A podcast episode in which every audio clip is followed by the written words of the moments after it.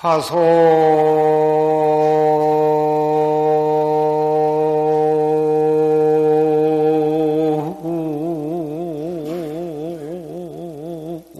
산전 설촌기하고 초가인매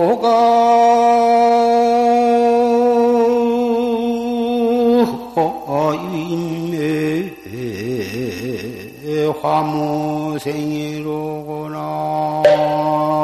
나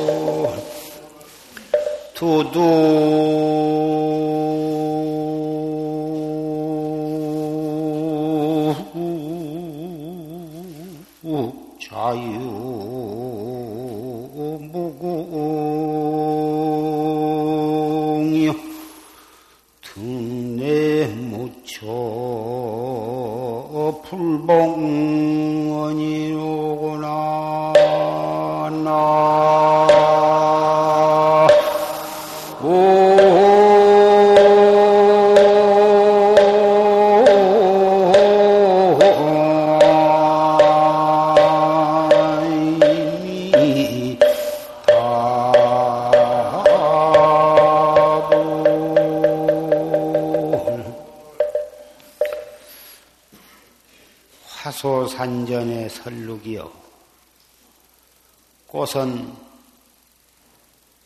산 앞에서 웃어가지고 천기를 누설하고 있고, 조가 임의 화무생이로구나. 새는 숲을 밖에 노래해가지고 무생을 말하고 있더라. 두두 자유무궁이는 머리마다 낱낱이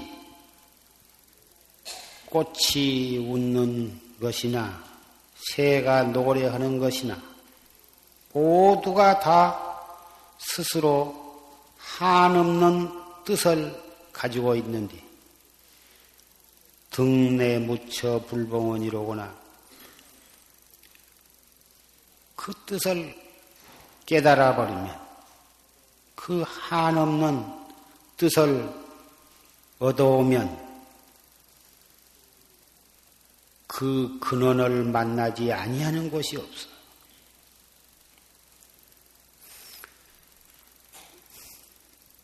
오늘은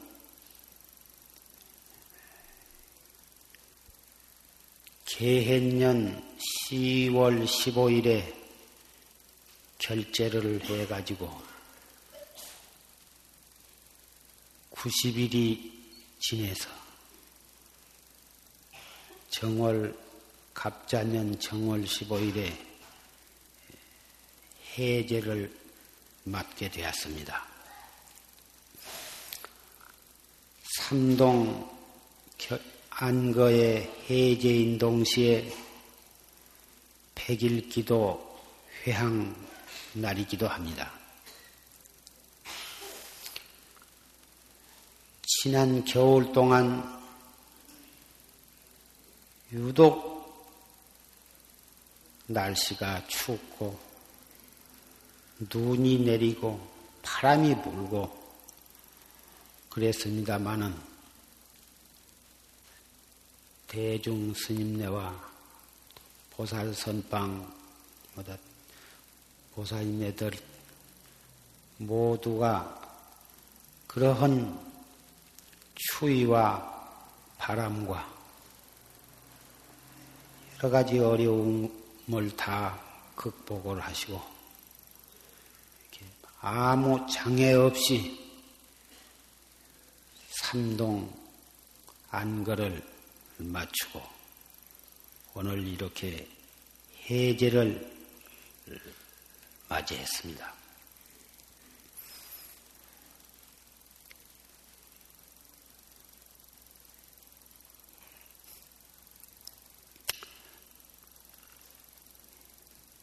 파정하면 구름이 골체지 어귀에 가로놓였고 방아하면 달이 차운 못에 떨어져. 파정은 입선을 죽비를 치고 입선을 하는 것, 입정을 하는 것이고, 방하는 죽비를 치고 방선을 하는 것입니다. 안거를 시작하면, 결제를 하면 죽비를 친다고 해서 화두를 들고 정진을 하고, 또 방선을 했다고 해서 화두를 놔버리고 잡담하고 그럭저럭 지내고 그런 것이 아니라 죽비치고 입선하고 죽비치고 방선한 것은 대중이 많은 대중이 모여서 규칙 생활을 하기 위해서 부득이 시간 맞추어서 죽비를 치게 되는 것이지 화두를 들고 안 들고 또는 정진을 하고 안 하고 하는 것 내에는 하등의 상관이 없는 것입니다. 비단 구십 일 동안, 석 달 동안 이렇게 안거를 하고 정진할 때만 해당된 것이 아니고 오늘 이렇게 해제를 한 뒤에도 설사 여러분이 가정에 돌아가시거나 해제를 하고 더 걸망을 지고 행각을 났을 시간에 죽비를 해제 동안에 이 행각을 하면서 도중에서 죽비 누가 쳐줄 사람도 없고 칠 필요도 없겠지만 그러면 죽비를 안 치니까 참선을 안 하고 화두를 안 드느냐 하면 그게 아니거든. 석 달 동안 대중이 모여서 시간을 짜가지고 그 시간대로 규칙 생활을 하면서 정진을 하는 것은 해제 동안에 일정한 규칙 없이 자유롭게 생활을 하는 가운데에서도 정진이 여유롭게 되도록 하기 위해서 그러한 특별한 기간 동안 특별한 시간을 짜서 규칙하에 대중이 정진을 하는 것이다. 이렇게 말할 수도 있습니다. 원래 결제는 인도에서 비가 장마철에 비가 너무너무 연속해서 비가 내리니까 숲속에서 정진을 할 수가 없어서 부득이 비가 많이 오는 그 계절에는 국왕이나 또는 장자나 그 밖에 신심 있는 분이 스님네들을 위해서 부처님과 부처님 제자들을 위해서 지원정사라든지 중림정사라든지 그러한 선방을 지어드린 그 선방에서 그 장마철을 그 비를 피하기 위해서 그 선방에 들어가서 대중생활을 하게 되었던 것입니다. 그리고서 우기가 끝나면은 이제 그 흩어져서 각기 이리저리 흩어져서 숲 속에서 자고 숲 속에서 정진하고 인연 따라서 설법하고 공양은 다 탁발을 해서 바루를 들고 하루 한 끼씩 얻어 자시고 그러면서 정진을 한 것이 그것이 결제 안거의 유래인데 중국, 한국, 일본 이 북방으로 오면 여름에 장마철뿐만이 아니라 겨울이 돌아오면 또 눈이 내리고 바람이 불고 해서 날씨가 차우니까 또 자유롭게 다니면서 정진하기가 대단히 어려워서 그래서 이 북방으로 와서는 겨울 석 달 동안 안거를 또 하게 된 것입니다.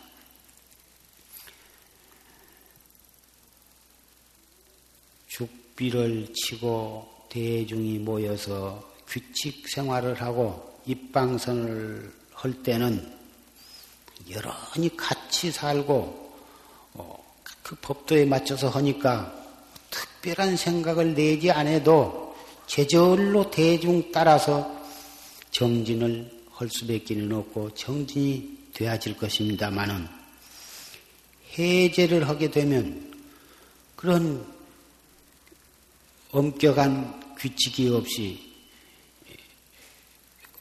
동서남북으로 행각을 하면서 자유롭게 지내기 때문에 자기 자신이 입승이 되어야 하고 자기 자신이 주지가 되어야 하고 자기 자신이 원주가 되어야 하고 자기 자신이 모든 소임을 한 몸에 다 가지고 소임을 하면서 정진을 할 수밖에 없는 것입니다. 그래서 결제 기간보다는 보다 훨씬 더 해제 기간 동에 자기를 단속을 엄격히 하고 스스로 자기에게 채찍질을 호되게 가하면서 하루하루를 지내야만 되는 그런 계절인 것입니다. 계절인즉서는 앞으로 석 달 동안, 석 달 봄철 동안 참 더웁지도 않고 추웁지도 않고 가장 좋은 정진하기에 좋은 계절이 돌아옵니다. 그런 좋은 계절을 참 알뜰히 단속을 하신다면 결제 동안에 그 추위 속에서 웅크리고 하기보단 또 여름 결제 더웁고 땀나는 그 기간 동안보단 이 봄철 산철 동안과 가을철 산철 동안 그 기간에 박력을 가해서 박차를 가해서 충분히 정진을 한다면 정진에 큰 향상이 있을 것입니다. 그래서 옛날부터 해제 기간 동에 등력을 하시고 화두를 타파하고 깨닫는 그런 예를 볼 수가 있습니다.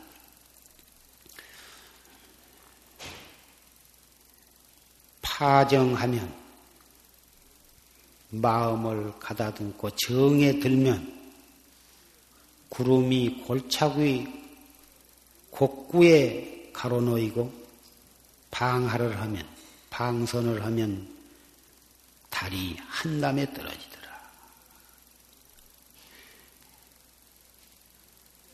유변 유변에 움직인 바가 되지 아니하면 근경법 중에 그림자 자체가 없고 근경법이라는 것은 안입이 설신의 육근과 색성향 비촉법 육진, 육경 이 육근과 육진의 그 세계에 그림자와 자체가 끊어진 것이고 무변에 적적한 바가 되지 아니하면 무변에도 집착을 하지 아니하면 빠지지 아니하면 자변, 나변에 응하는데 이그러짐이 없어. 형이 상학적으로나 형이 하학적으로나 조금도 이그러짐이 없이 응할 수가 있다. 그러면 응, 자변, 나변에 응해가지고 이그러짐이 없다. 도리는 어떠냐 하면 달이 한 담에 떨어진 것이고 어. 근경법 가운데에 그림자를, 그림자와 자체가 끊어졌다 하는 것은 바로 구름이 곡구에 가려놓은 것이다. 이렇게 바꿔서 표현할 수도 있는 것입니다.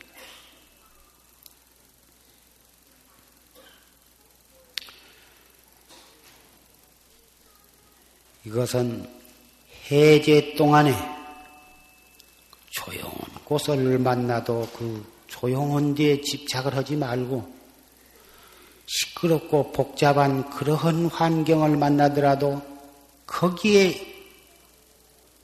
휘말려 들어가지를 말고서 고요한 데에서도 화두가 성성적적해야 하고 아무리 복잡하고 시끄러운 그러한 환경에 처하게 되더라도 거기에서 화두가 성성적적해서 고요한 가운데에서나 또는 시끄러운 가운데에서나 한결같이 화두를 거각해서 물 셀 틈 없이 단속에 나간다면 이것이 바로 고요한 뒤에 처박히는 일도 없고 시끄러운 데에 동요됨이 없을 것입니다. 아까 조지스님 녹음 법문 가운데에도 정진해 나가는 데에 나아가서 고구정령한 법문이 계셨지만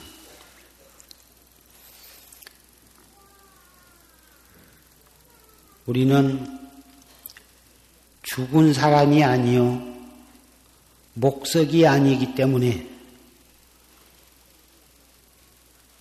눈으로는 무엇인가 눈을 뜨면 보이게 되고 귀로는 무슨 소린가 듣게 되고 생각으로는 무슨 소린 무슨 일인가 무슨 일인 간에 생각이 끊임없이 떠올랐다 가라앉았다 하게 됩니다. 그러나 눈으로 무엇을 보든지 귀로 무슨 소리를 듣든지 생각에 좋은 생각이나 굳은 생각이나 지내간 과거 생각이나 미래 생각이나 어떤 생각이 떠오르든지 거기에 떨어지지 아니하고 거기에서 바로 화두를 돌이켜 거각을 해나가면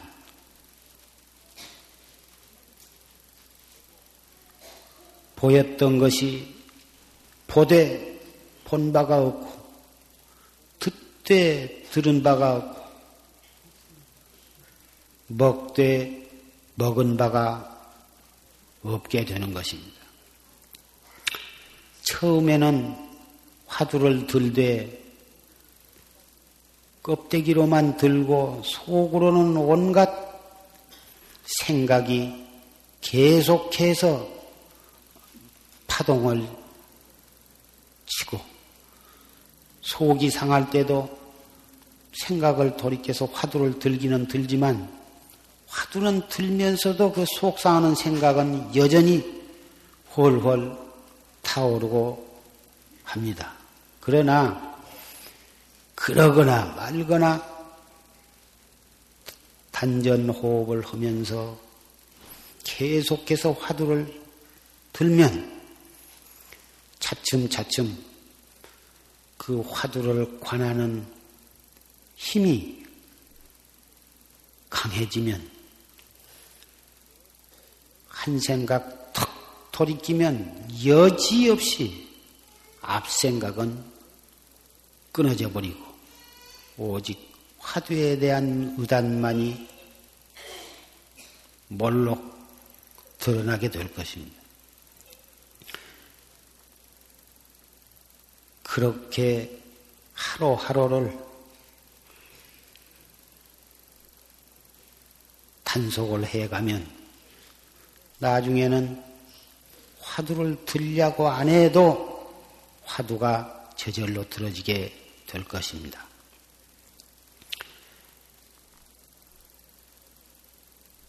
화두를 들려고 안 해도 화두가 저절로 들어지면서 화두가 순일무잡하게 의단이 동로하면서 무슨 생각이 또 올라와도 내가 그것을 상관을 안 하고 일어나는 것에 대해서 신경을 쓰지 아니하고 눈에 무슨 경계가 나타나더라도 거기에 내가 생각을 주지 아니하고 귀로 무슨 좋은 소리나 부진 소리가 들려도 내가 거기에 신경을 써주지 아니하고 화두만을 갖다가 관해 나가면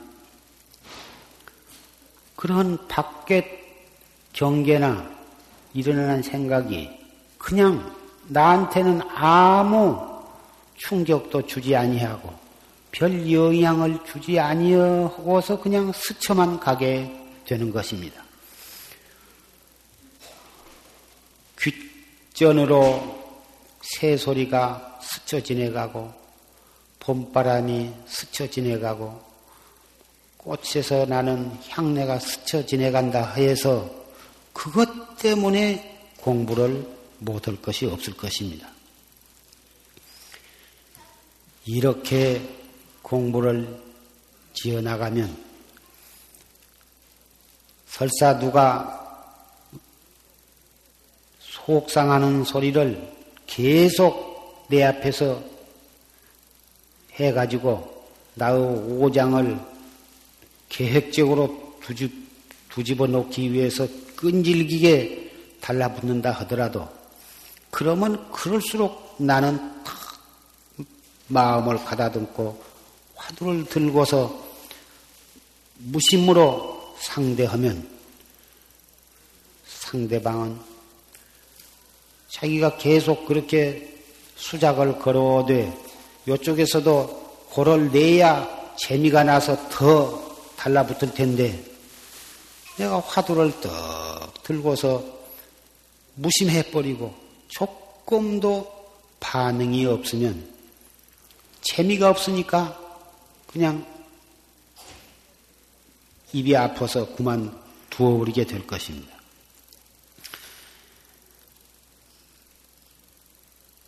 이것이 바로 정진하는 사람, 참선하는 사람이 근경법 가운데에 그림자와 자체가 끊어지는 것이고 자변, 나변에 응허되 이그러짐이 없는 데에 들어가는 최초의 단계라고 말할 수가 있는 것입니다. 이렇게 정진을 알뜰히 단속해 나가게 되면 선방에 앉았거나 도량에 나가거나 또는 여기저기 행각을 하더라도 바로 그, 그때 그 자리가 결제 중에 선방에서 입방선을 하면서 지낸 때와 조금도 다름이 없을 뿐만 아니라 오히려 훨씬 더 정진이 성성하게 잘 되어갈 수도 있는 것입니다. 사실 결제 동안에 여름에 더울 때는 더운 대로 시간 맞춰서 정진을 하면 방 안의 공기는 탁하고 더웁고 붕댕이는 땀이 나가지고 옷이 젖고 또 겨울에는 추워서 문도 마음대로 열어놓지 못하고 문을 닫고서 정진을 입선을 하게 되면 십 분, 이십 분은 처음에는 괜찮지만 한 이십, 삼십 분 지내면 사람들의 코와 입과 팔만 사천 모공으로 나온 탄산가스가 방 안에 가득 차가지고 벌써 그 가스 기운에 취해가지고 전부 맑은 정신이 없이 혼탕 해가지고 혼침에 떨어져서 끄벅끄벅 졸게 됩니다. 잠이 와서 좀 잠을 깨고 싶어서 아무리 허리를 펴고 눈을 부릅떠 봤자 워낙 공기가 탁해가지고 금방 또 스르르 눈이 감기게 되고 가스에 취하면 본인 좋으면서도 좋은 줄 모릅니다. 그래서 화재나 화재가 나면 잠이 깊이 들었을 때 화재, 화재가 나가지고 연기가 차면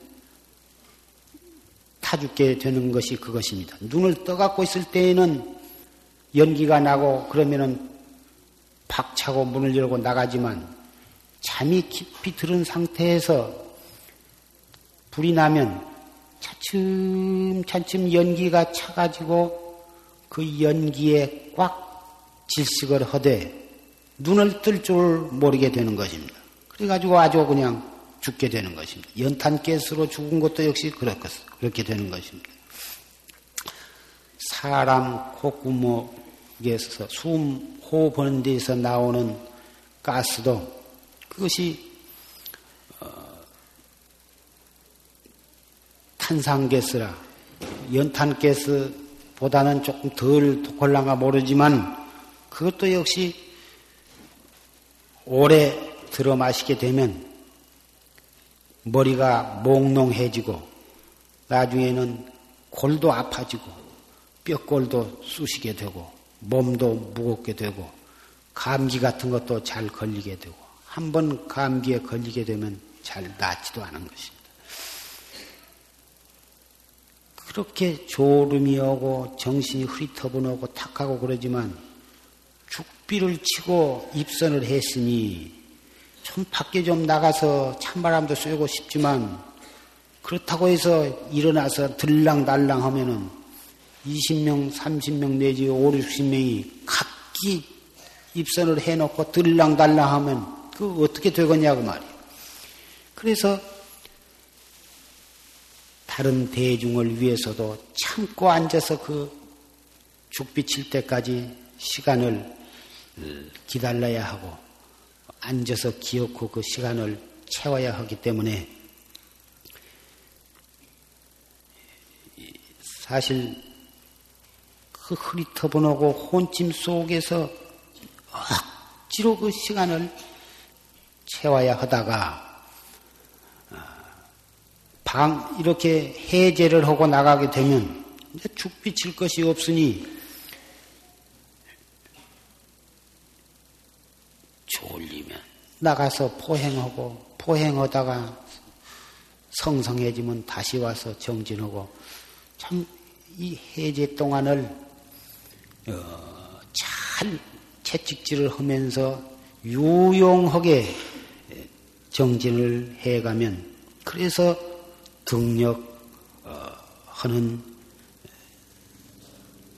율이 만하게 되는 것이라고 그렇게 생각이 됩니다. 공부는 자기가 하는 것이고 또 자기를 위해서 자기가 하는 것이라 다른 사람을 위하고 다른 사람이 해줄 수가 없는 것이죠. 그렇기 때문에 공부가 잘 되고 안 되고를 따질 것이 없이 화두가 성성하고 적적하게 잘 들리게 되면 그럴수록에 더 알뜰하게 잘 단속을 해 나가야 할 것이고, 이야, 화두가 산만해서 집중력이 없이 잘 안 들리고 답답하고 몸이 뒤틀리고 영 정진이 잡히지를 않는다 할지라도 그럴수록에 지혜롭게 그 고비를 단속을 해나가야 하는 것입니다.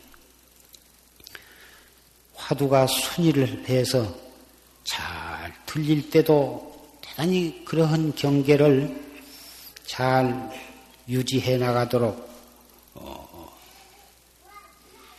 주의를 해 나가야 되겠지만, 화두가 잘 안 들리고 답답하고 먹먹하고 애를 먹고 그럴 때에, 정말 그럴 때일수록 그 고비를 지혜롭게 잘 넘겨야만 되는 것입니다. 대스님의 서장에 보면 그 공부가 잘 안 되고 지루하고 답답하고 뒤틀리고 먹먹하고 애를 먹을 때, 그때가 가장 중요한 때라고 여러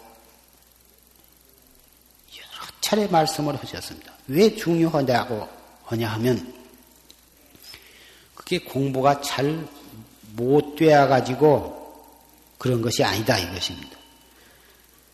그동안 공부해가지고 한 고비 넘어가려고 할 때에 그러한 경계를 만나게 된다 그래요. 그래서 흔히 그렇게 되면은, 그런 경계를 만나면, 아, 내가 이 업장이 두터워 가지고 영 공부가 안 되고 이거 이거 그래, 그래 가지고 짜증을 내고 번외심을 내고 한탄을 하고 그러는데, 그렇게 생각할 일이 아니다 이것입니다. 인자 내가 이 고비를 잘 넘김으로써 공부가 한 계단 더 높이 올라간다. 그런 중요할 때를 만났다. 이렇게 생각을 험직하다 이것입니다. 그래서 그런 경계를 만나면 절대로 짜증을 낼 일이 아니라 지혜롭게 그것을 대처를 하는데, 어떻게 하면 지혜롭게 그것을 대처를 하는 것이 되느냐. 첫째, 짜증을 내지를 말 것이고, 둘째는 그럴 때에 단전호흡을 잘 해서 그 고비를 넘기고, 또 혼침이 와가지고 도저히 정신을 차릴 수가 없을 때에는 조용하게 일어나서 밖으로 나와가지고 일직선으로 한 오십 미터나 삼십 미터쯤 이렇게 직선으로 적당한 장소를 딱 정해가지고 꼭 그 직선상으로만 왔다 갔다 하면서 한 십 분 이렇게 왔다 갔다 하면서 그, 그 가운데에 화두를 들도록. 그러면 혼침도 없어지고, 또 가슴이 그렇게 답답하고 몸이 뒤틀리고 그런 것도 다 없어지고, 그래서 상쾌해지면 다시 또 자기 자리에 와서 또 정진을 하고, 또 정진을 또 어디 한 얼마 동안 괜찮으면 괜찮을 때까지 그대로 쭉 정진을 하고, 또 답답하고 못 견디면 또 단전호흡을 해서 얼마 동안 그놈을 그 단속을 해서 고비를 넘기다가 해도 영 답답하고 골이 아프고 먹먹하고 지루하고 해서 잘 안 되면 또 가만히 또 나와서 포행을 하고 이렇게 해서 그 고비를 넘기는 것입니다. 그렇게 하루 이틀을 하다 보면 다시 깨끗하게 성성적적하게 화두가 현전하고 순일하게 정진이 되어가는데 그 전에보단 훨씬 공부가 수월하게 화두를 들려고 애를 쓰지 아니해도 화두가 일상생활 속에서 순일하게 들어지는 것입니다. 이렇게 해서 무한한 공력을 들이고 무던히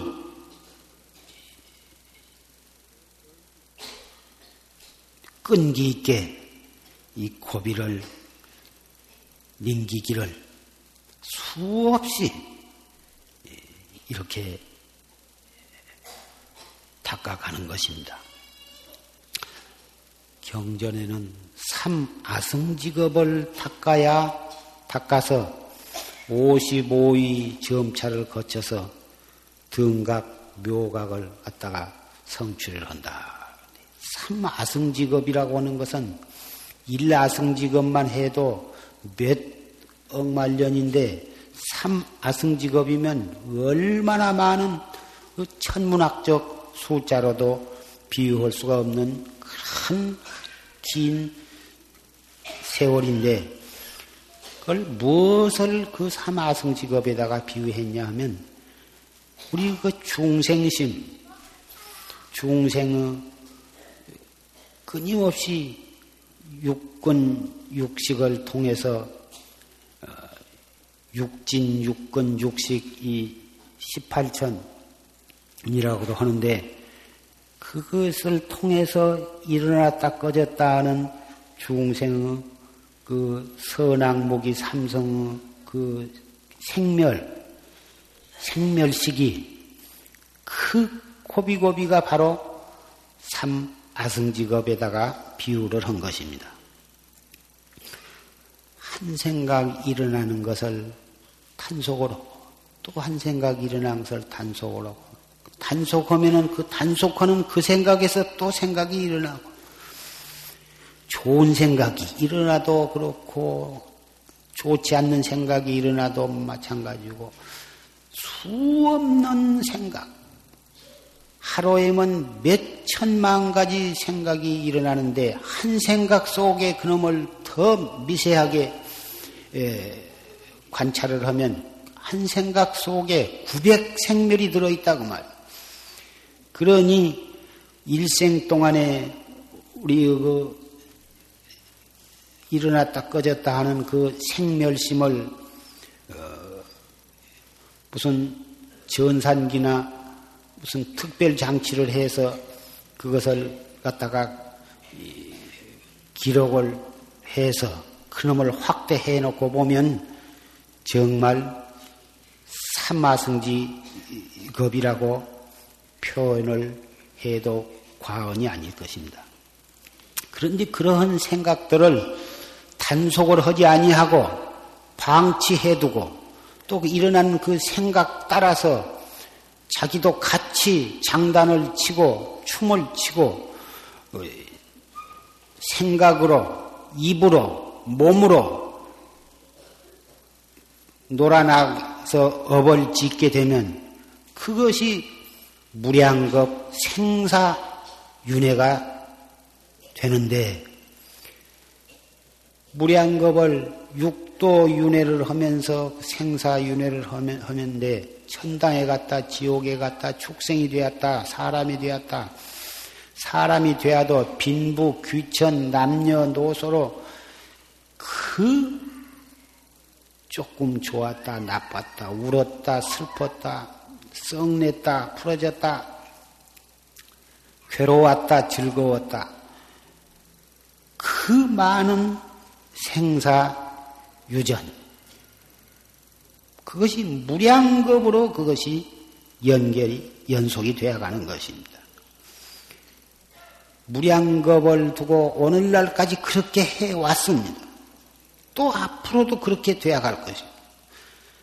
다행히 우리는 불법을 만났고 이 최상승법을 만났기 때문에 그 아무 힘 안 들이고 일어났다 꺼졌다 하는 그 생각, 근원이 무엇인 정도 모르고 왜 그런 것들이 일어난 것인가도 모르고 그 일어나는 그 생각에 자기도 덩달아서 휩쓸려서 넘어가면서 참 고락 속에서 곤두박질을 치고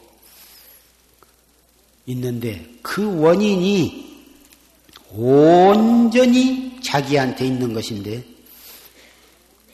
그것을 모르고 전부 다른 사람에게 그 책임을 전가를 시킵니다. 그래가지고 크나작으나 남을 원망하고 남에게 그 허물을 두집어 씌우고 남을 원망하고 미워하고 왼수를 맺게 되는 것입니다. 주어도 왼수가 되고 더군다나 못해주면 더 큰 왼수가 되고 잘해주면 은인이 되어야 할 텐데 잘해주면 반드시 그 사람이 결국은 왼수가 됩니다. 못해주면 당장 그 자리에서 뭐 왼수가 되는 것은 말할 것도 없고 잘해주는데 왜 왼수가 되냐고 말이에요. 처음에는 좀 고맙다 그러지만 결국은 그렇게 해서 맺어진 인연이 나중에는 왼수가 되고 마는 것입니다. 왼수는 친한 데에서 일어나는 것이라 부처님은 그렇게 말씀하셨습니다.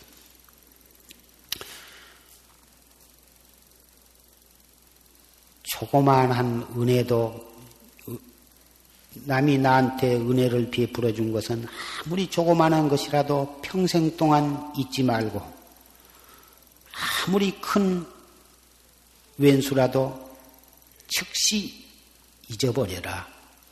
이렇게 고인은 말씀하신 바도 있지만 남이 나한테 은혜를 베풀어 주되 나는 화두를 들고 화두를 들므로써 그 사람의 은혜를 갚아야 하고 남이 나에게 섭섭하게 하고 남이 나에게 해를 끼친다 하더라도 화두를 들므로써 그 사람이 나한테 해롭게 한 보답으로 삼는다면 그것이 바로 생사윤회에서 벗어난 가장 현명한 길인 것입니다. 그 말은 어찌 생각하면 현실에 맞지 않는 말같이 생각이 될는지도 모릅니다. 왜 남이 나, 나한테 잘못하면 즉각 방어를 해야 하고 대처를 해서 나를 해치지 못하게 해야 할 것이고 또 남이 나에게 은혜를 베풀면 그 고마운 보답으로 물심양면으로 그 은혜를 갚으면서 살아야지 어찌 남이 나를 해친다고 해서 화두만 들고 가만히 그것을 다 당할 수가 있으며 또 남이 나에게 물심양면으로 나에게 은혜를 베풀면 베풀었을 때에는 그것을 어떻게 반드시 보답을 해야지 화두만 딱 들고 다 똑똑 따먹고 있을 수가 있느냐. 그건 현실적으로 안 맞는 소리다. 출가해서 머리를 깎고 도를 닦는 스님네라면 삼륜이 공적해서 보시하는 것이나 보시하는 물건이나 받는 사람이 모두가 공적, 무심해버리면 그것이 바로 청정한 것인데 스님네는 혹 그럴 수가 있다 하지만 세 속에서 사는 사람이 어떻게 화두만 들고 그렇게 한다면 다른 사람이 볼 때 미쳤다고 하거나 모지랜다고 하거나 그렇지 않으면은 영 그, 똑똑 따먹고 다시는 보다 본 법이 없으면은 그 사람 아주 숭악한 욕심쟁이라고 할 것이 아니겠냐. 또 현실적으로 보면 그런 점도 있습니다. 있으나 화두를 듣는 마음으로 또 보답을 물질적으로 보답을 할 때는 하고 또 상대방이 나를 해를 치면 그걸 지혜롭게 방어를 하되 왼수의 마음을 가지고 복수심에 불타는 마음으로 대처를 하지 말고 그런 그 상대방이 나를 가, 해를 가하되 퍼뜩 화두를 들고서 먼저 이성에 입각해서 대처를 해 나가야 하는 것입니다.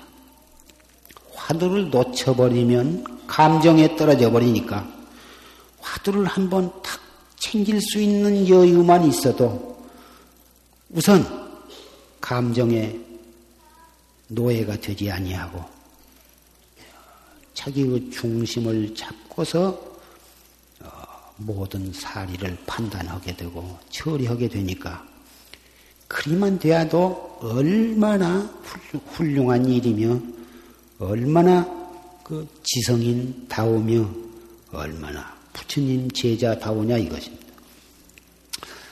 말은 어, 쑥떡같이 해도 듣기를 참 진수성찬으로 잘 들을 줄 알아요. 옳게 일러줘도 사사건건이 비뚤어지게 받아들이고 이상하게 해석을 붙이면 그건 참 어리석은 사람인 것입니다.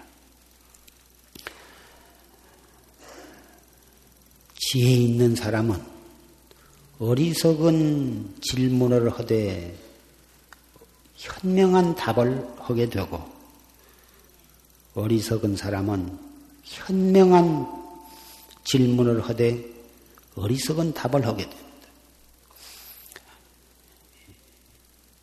소가 물을 마시면 우유를 생산을 하고 우유가 되고 뱀이 물을 마시면 그 독이 되는 것입니다.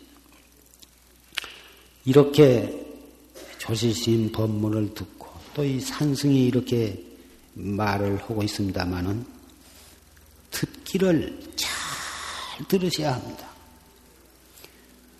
듣기를 잘 들어야 그것이 나의 피가 되고 살이 되고 도를 닦아가는데 좋은 채찍이 되고 밑거름이 되는 것입니다. 이것을 잘못 들으면 이것이 자기의 분별심과 번뇌의 불에 섭을 얹는 가하는 격이 되고 말 것입니다.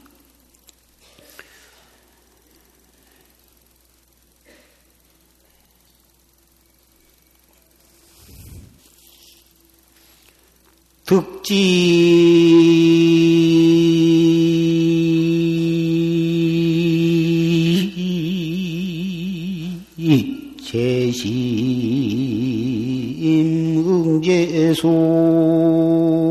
재심응제소하고 서로 올풍화 천지구로구나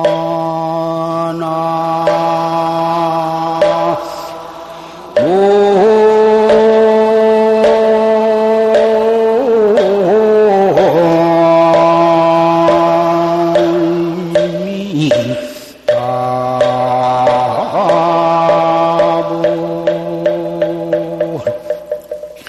초조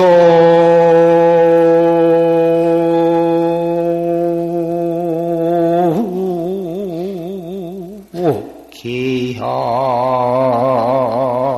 오경리하고 출래처처 산화수로구나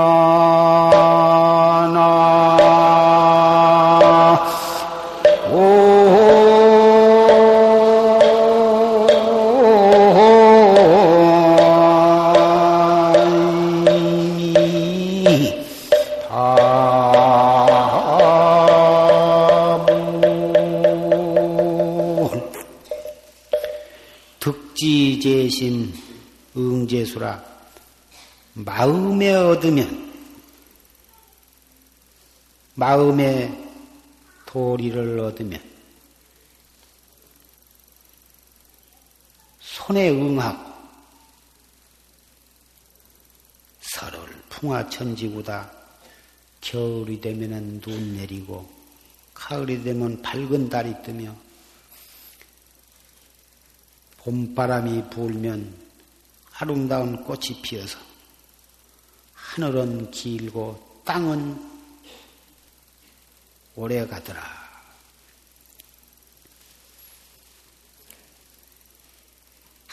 초조 개항 오경전인데 아침마다 새벽마다 밝은 오경에 울고 출래처처 산화수로구나. 봄이 오매 곳곳이 산에 아름다운 꽃이 울긋불긋 피더라. 무슨 물견을 보든지 색상을 보든지 무슨 소리를 듣든지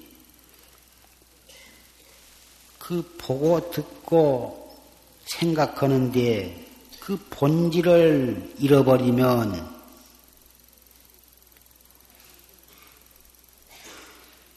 일용 일상생활 하는 것을 그것이 다 복잡하고 밥에 먹고 빨아입고 남편을 섬기고 보다 자녀를 보다 이 돌봐주고 살림을 꾸려나가고 시간살을 해나가고 한 것이 그것이 뭐다 복잡하고 그것 때문에 공부가 못한다 해가지고 그런 일용을 갖다가 다 버려버리고 따로 어떠한 특별한 생애를 구하게 되는 것입니다. 벌써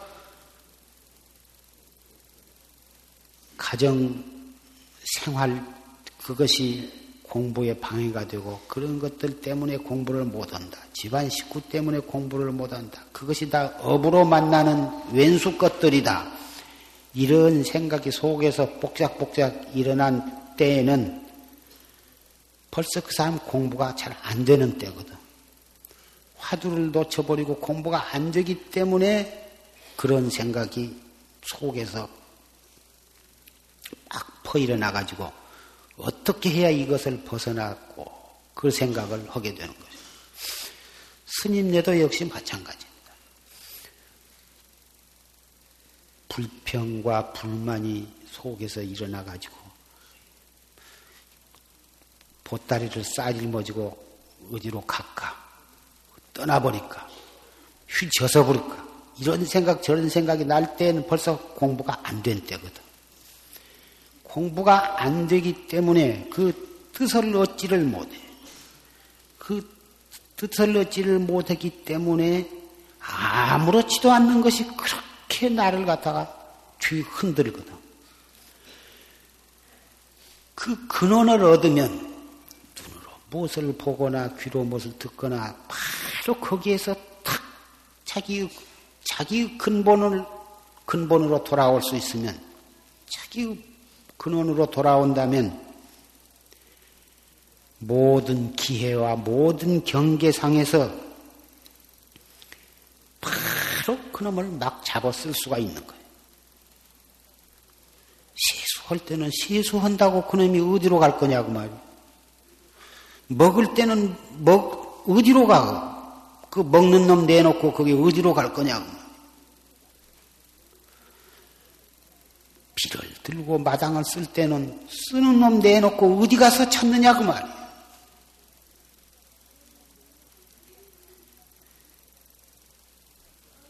바로 뜻을 얻어가면 이 세상에 눈에 보이는 모든 색상이 바로 그것이 부처님 진신이요. 이 세상에 귀로 들을 수 있는 모든 소리는 일체가 다 법신부로 소리가 아니고 무엇이냐.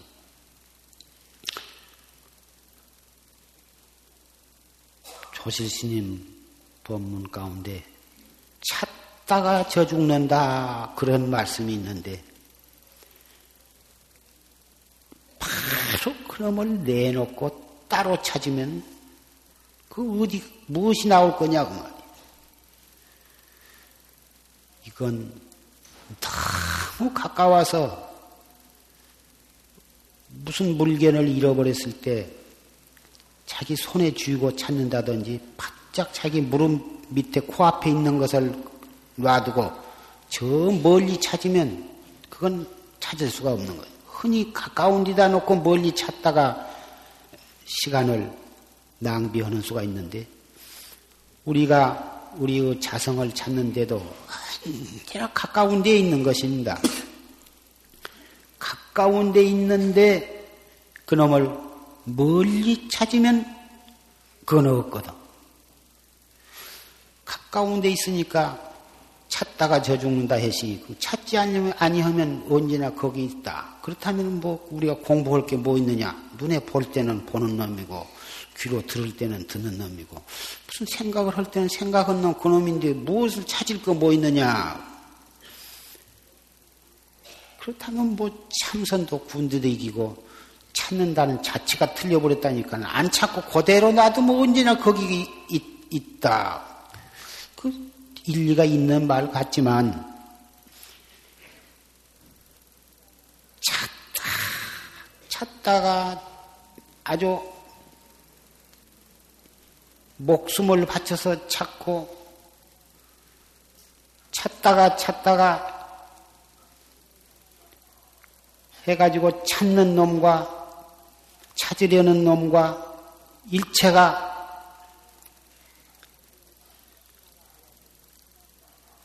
하나가 되어서 그래가지고 찾는다는 생각까지 끊어지되 그 속에서 알 수 없는 의단이, 의관이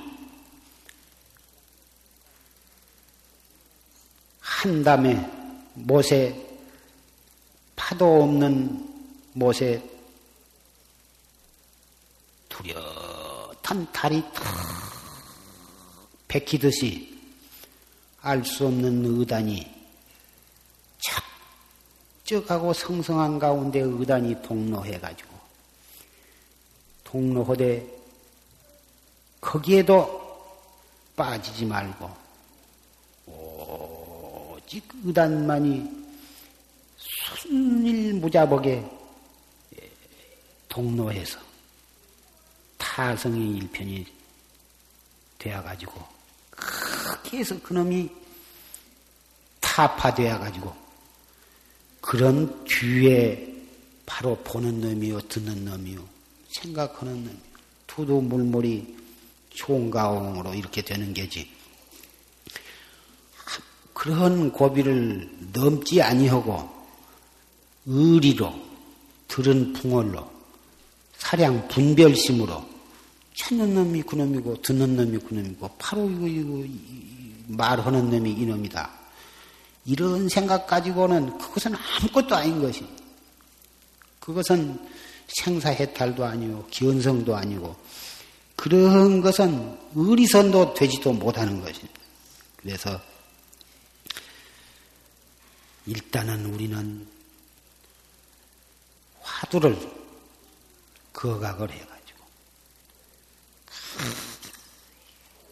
화두를 갖다가 여법하게 참고를 해서 화두 공안 타파를 해야만 하는 것입니다. 원래 화두라고 하는 것이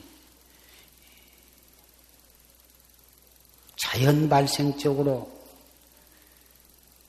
대관절리 인생이란 게 무엇이냐, 대관절리 인대라는 게 무엇이냐,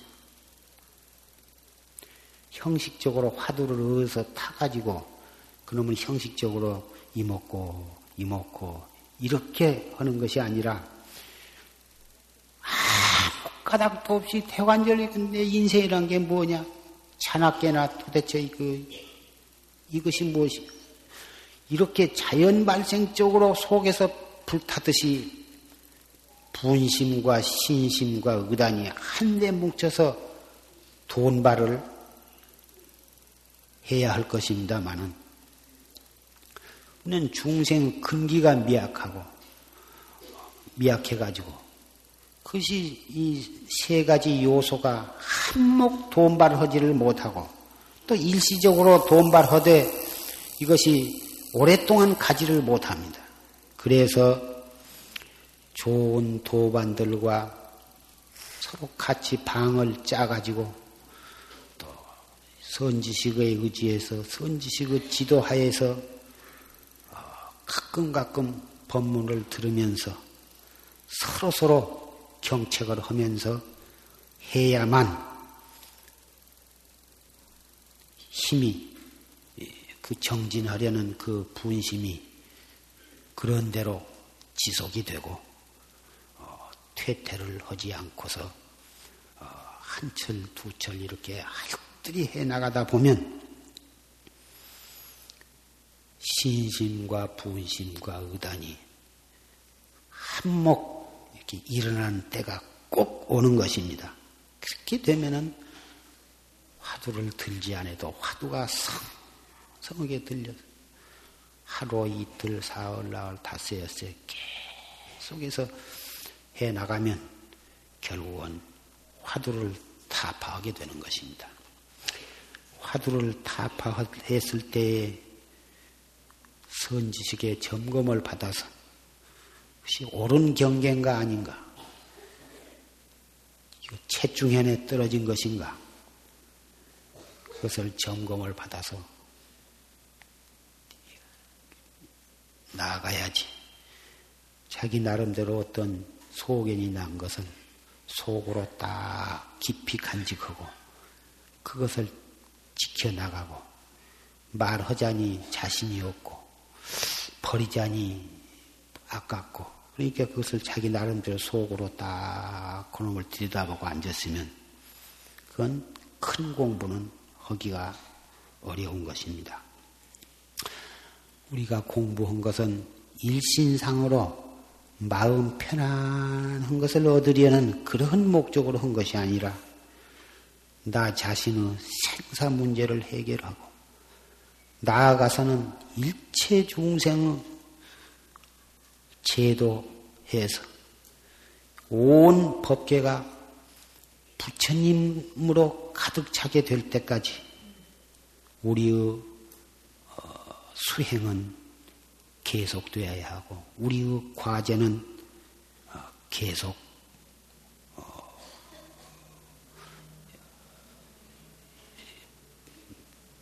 풀어나가야 하는 것입니다. 그러한 원대한 큰 원을 가지고 우리는 정진한 사람이라 조금 무슨 얻은 소견 그것을 가지고 어 만족함을 삼아서는 아니 될 것입니다. 이렇게 말한 나 자신도 수행 과정에 있는 사람으로 내 일이 참 바쁘고 이러한 어, 처지에 있는 사람이 또 다른 사람을 보고 이러쿵저러쿵이 법상에 올라와서 말을 분상도 아니지만 소실스님의 은혜와 불조의 은혜와 여러 신도분들의 은혜가 지중해서 분의 넘치는 일인 줄을 알면서도 이렇게 이 법상에 올라와서 여러분에게 이렇게 이 간곡히 말씀을 드리고 있습니다마는, 사실은 이 말은 여러분 들으라고 하기보다는 나 자신을 향해서 항시 말을 하고 있습니다. 그것이 어떻게 입 밖으로 울려나가가지고 여러분 귀에 들려서 여러분에게 조금이라도 공부해 나가시는 데 도움이 되신다면 이것은 참 뜻밖의 공덕이라고 생각을 합니다. 이 법에는 승속이 없고 남녀가 없고 노소가 없습니다. 이 자리에 모이신 여러 대중, 스님네와 보살님네, 연세가 많다고 해서 양보를 하시지 말고, 여자라고 해서 양보를 하지 말고, 이제 금방 출가한 삼이승이라고 해서 양보를 하지 말고, 각기 다 장부의 기상을 가지고 어서 속히 도를 이루어서 이 산승을 제도해 주시기를 부탁을 합니다. 오늘은 해제날이요, 또 정월 대보름이 되어서 또 백일기도 회향이고, 그래서 우리의 선망부모 천도 법요식이 있게 됩니다. 그리고 어,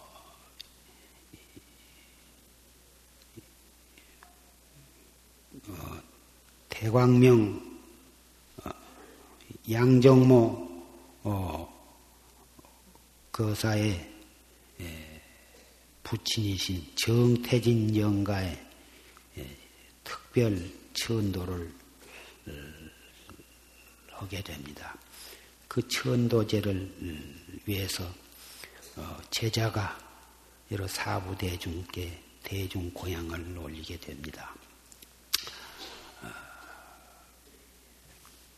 검소한 사중의 공양이지만 어찌든지 한 분도 빠지시지 말고 점심 공양을 잘 하시고, 또 이 법요식에 어찌든지 화두를 들고 작관을 더 해서 우리의 선망 부모와 또 오늘 전도제를 올리는 이 정태진 영가, 여러 영가들이 오늘 해제를 기해서 무량겁, 무량억겁의 모든 업이 봄눈 녹듯이 다 녹고, 모든 인간 세상에 있어서 애착과 미련을 끝이 다 끊어버리고, 그래가지고 토솔촌 내원궁이나 극락세계에 왕생하시게 되기를 간절히 축원을 합니다. 인간의 애착, 아내가 남편, 남편이 아내, 부모가 자식에 대해서, 자식이 부모에 대해서 모든 애착으로 얽혀서 우리는 이렇게 몸을 받아나고 또 이렇게 유전을 하고 있습니다. 그 인간 세상에 애정이 없다면 참 부모 자식도 아니오 남남이 되고 말 것입니다. 그 없어서는 안 될 소중한 것이면서 그것이 원인이 되어가지고 또 생사 유전을 하게 됩니다. 그래서 소승에 있어서는 목적이 태 속으로 안 들어가는 것을 구경의 목적으로 삼습니다. 태중으로만 들어가면 태어나게 되고, 태어나면 생로병사가 있어가지고 생사윤회를 하게 되기 때문에 열반의 경계에 다 머물러 있어가지고 멸진정, 그 멸진정에 들어가가지고 영원히 뱃속으로 안 들어가는 거예요. 어머니 뱃속으로만 들어갔다 하면은 태어나야 하고 태어나면 또 병들어 늙어서 죽어야 하니까 어쨌든지 한 생각도 일으키지 아니하고 완전 무심, 무심의 경계를 거쳐서 멸진정에 들어가가지고는 다 그 속에 잠겨있으면 다시는 태 속에 들어갈 이유가 없거든. 이것은 이 소승의 경계로서 부처님께서는 차라리 무량겁을 생사윤회를 할지언정 소승심은 내지 말아라 그러셨고, 대승법, 최상승법은 생사가 생사 속에서 생사가 본래 없는 도리를 깨닫는 거예요. 생사를 피해가지고 열반을 구하려고 하는 것이 아니라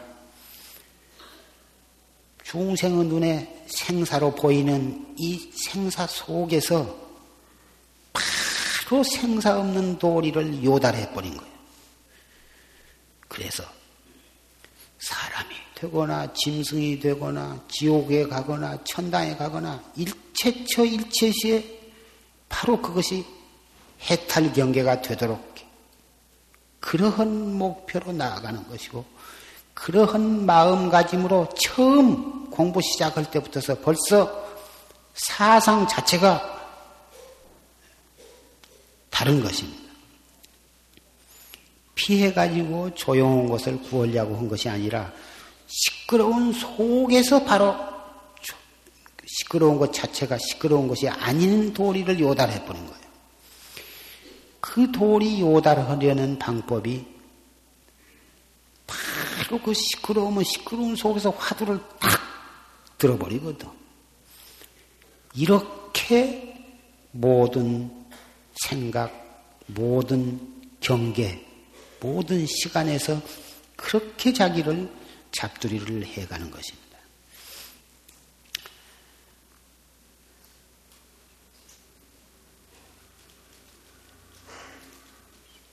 부처님께서 말씀하시기를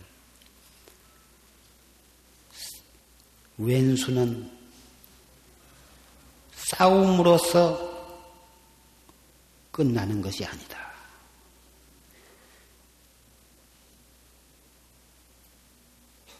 이렇게 말씀을 하셨습니다.